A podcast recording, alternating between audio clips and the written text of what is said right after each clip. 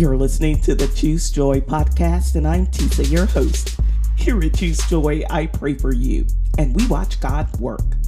Being creatures of habit, most of us take the same routes, frequent the same places, and see the same people. If we don't know them by name, we at least recognize familiar faces of the people we see.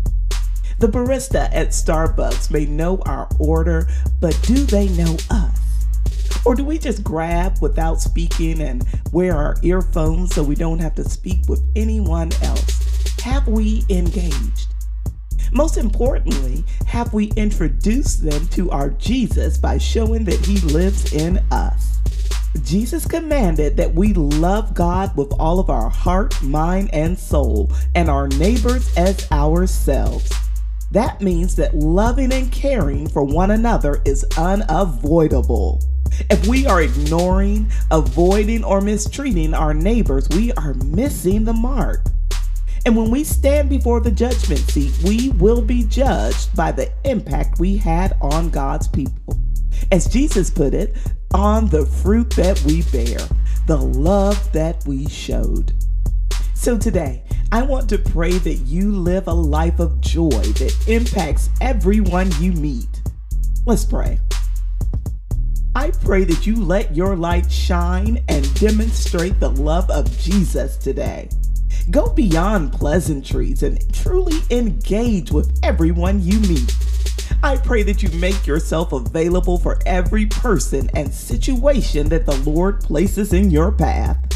Don't miss an opportunity to speak life into someone else. His word tells us to walk in a manner worthy of the Lord, fully pleasing to Him, bearing fruit in every good work and increasing in the knowledge of God. I am believing God with you today that He will remove apathy and replace it with empathy. You, my friend, will have a heart for the people of God.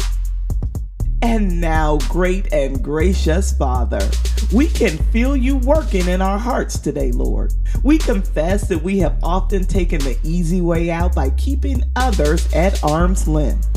But we ask your forgiveness right now, Lord, and we will humbly heed your correction.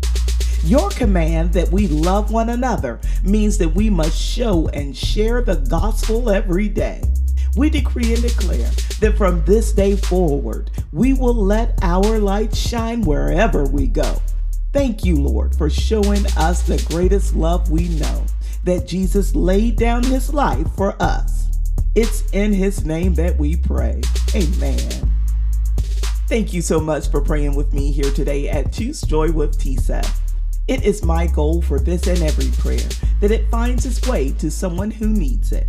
Please help me reach that goal by sharing this prayer with everyone you know. Until next time, I pray that you choose joy.